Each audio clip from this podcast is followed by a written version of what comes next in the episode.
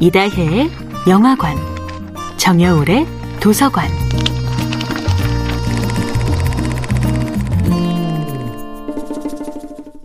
안녕하세요. 여러분과 아름답고 풍요로운 책 이야기를 나누고 있는 작가 정여울입니다.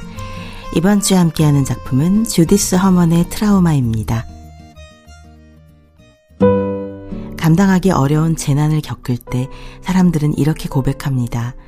몸과 마음이 분리된 것처럼 몸이 말을 듣지 않는다고 아무것도 느낄 수가 없다고 이렇듯 외상 후 스트레스 장애를 앓는 사람들의 공통적인 반응 중 하나가 바로 얼음 반응입니다.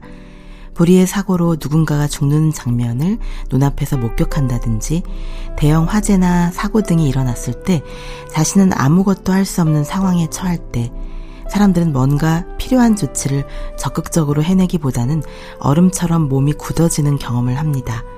그런데 문제는 사람들이 이 얼음 반응 때문에 죄책감을 느끼고 내가 좀 더 잘 대처했더라면 그때 재난의 피해가 훨씬 적어졌을 텐데라는 생각을 하게 된다는 점입니다.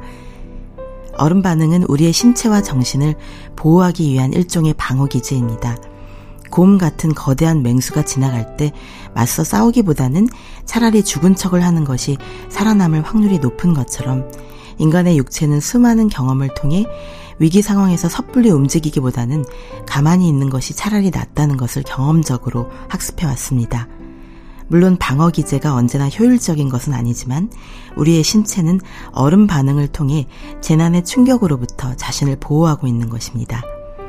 맹견에게 물린 적이 있는 사람은 개의 그림자만 봐도 얼음 반응을 느낄 수 있습니다.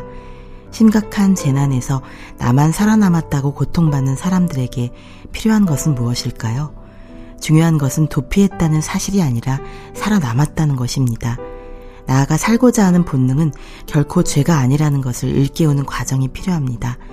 피할 수 없는 재난이 결코 나 때문이 아니라는 것을 환기시키는 것도 중요합니다. 왜 나는 좀 더 적극적으로 저항하지 못했을까라며 자신을 질책하는 것이야말로 트라우마를 심화시킵니다. 트라우마의 원인이 자신에게 있다고 생각하는 사람에게는 피해자가 아닌 생존자의 감각을 일깨워 주어야 합니다. 힘든 상황 속에서도 살아남은 자, 생존자라는 것만으로도 응원받고 칭찬받아야 하는 존재입니다. 당신은 사랑받고 존중받고 이해받을 가치가 있는 존재임을 일깨우는 것이 트라우마 치유의 시작입니다. 정여울의 도서관이었습니다.